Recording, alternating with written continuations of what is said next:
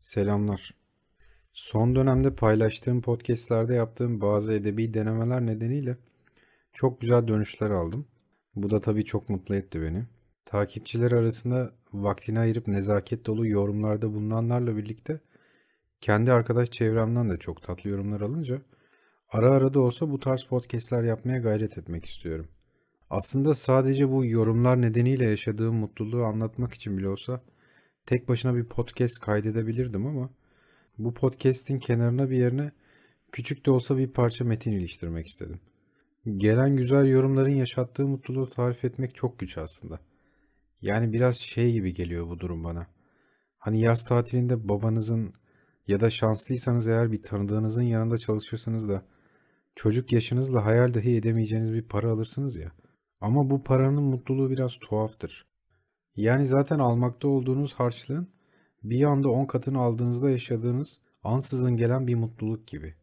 Hani ailedeki çocuklarla toplanıp bayram harçlıklarınızı saymak gibi. Öyle tuhaf, sınırsız ve yepyeni bir ışık gibi işte. Anlatmaya çalıştığım şeyi romantik bir havaya sokmaya çalışmıyorum aslında. Sadece yaşadığım mutluluğu bir kılıfa sokmak ve daha kolay anlatmak istiyorum ama pek beceremiyorum sanırım. Direkt olayı anlatmak daha basit ve anlaşılır olacak sanırım.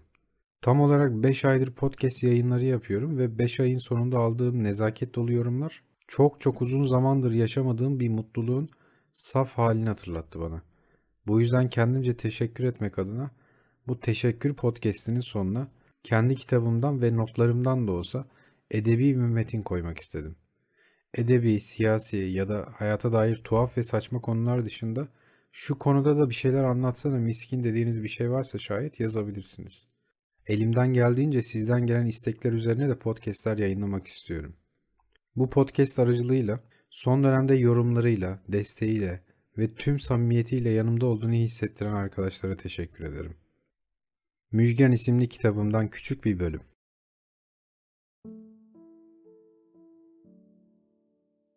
Artık sonuna geldiğim Vakkas ve Müjgan'ın hikayesinde şimdi kaldığım yerden devam edebilirim diyeceğim yere kadar birkaç söz söyleme hakkını görüyorum kendimde.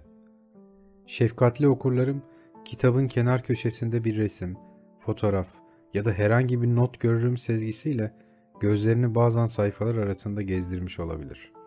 Bu resimli roman merakının asıl nedeni okurun kendi aklında yeşeren hayal bahçesini renklendirmek değil, yazarın da kendisi gibi hayal edip edemediğini kavramak için başvurduğu iyi niyetli bir çabadır. Okudukça, yani aklının perdesini yazarın hüneriyle renklendirdikçe kendisini bu oyunun bir parçası gibi hissetmeye başlayan dikkatli okur artık bir seyirci olmaktan çıkar ve sayfalar arasında müdahaleci bir tavır takınmaya başlar. Bu noktada yazarın marifeti kadar okurun şefkati de mühimdir. Bu da bizi hayatın gerçekçi yanına götürür.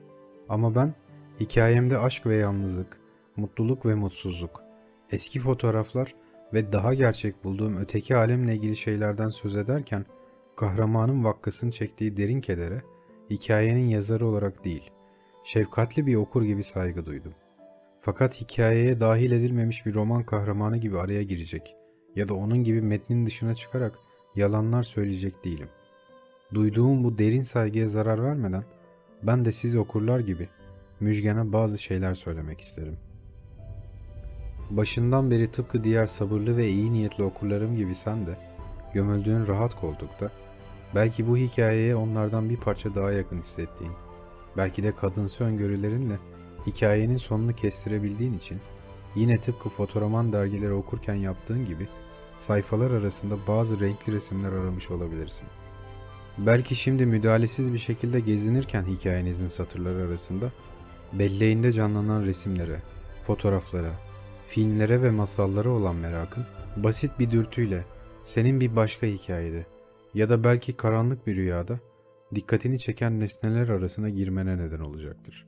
Bu nesneler ve rüyalardan öte buna tanıklık eden bir başka dinleyici ya da okuyucuya rastladığında bir telefon kulübesinde, bir fotoğrafçı dükkanında, bir pavyonda ya da yeni bir sokak satıcısının önünde belki kederli gözlerle hikayenizin esrarını çözmeye çalışan kimsenin bu hikayede yer almayan bir kahraman olduğunu düşüneceksin. Başka hikayelerde olduğu gibi sizin hikayenizde de dikkatini çeken Hatta zamanla belleğinde yer eden bu rastlantılar tıpkı çocukluk günlerindeki gibi korkak ve utangaç bir hayalet gibi dikilecek karşına. Şu an elimde gerçek dışı da olsa bir fırsat varken tıpkı o başka hikayelerdeki 3. sınıf kahramanlar gibi basit ama etkili edebi oyunlar oynayacak değilim. Diğer iyi niyetli okurların aksine sen hikayeye başından sonuna dek sabırla eşlik eden başarılı bir dinleyici gibi karşılaştığın kederli itirafların ardından etrafta gezinen hayaletlere, onların perde aralarındaki esrarengiz hareketlerine göz gezdireceksin. Bu hayaletler arasında yerini alan ben, bu gerçek dışı rüyanın içinde değilse de bir başka evin ya da bir başka hikayenin içinde size benzeşen figürleri arasında hayat buluyor olacağım. Şimdi kaldığım yerden devam edebilirim.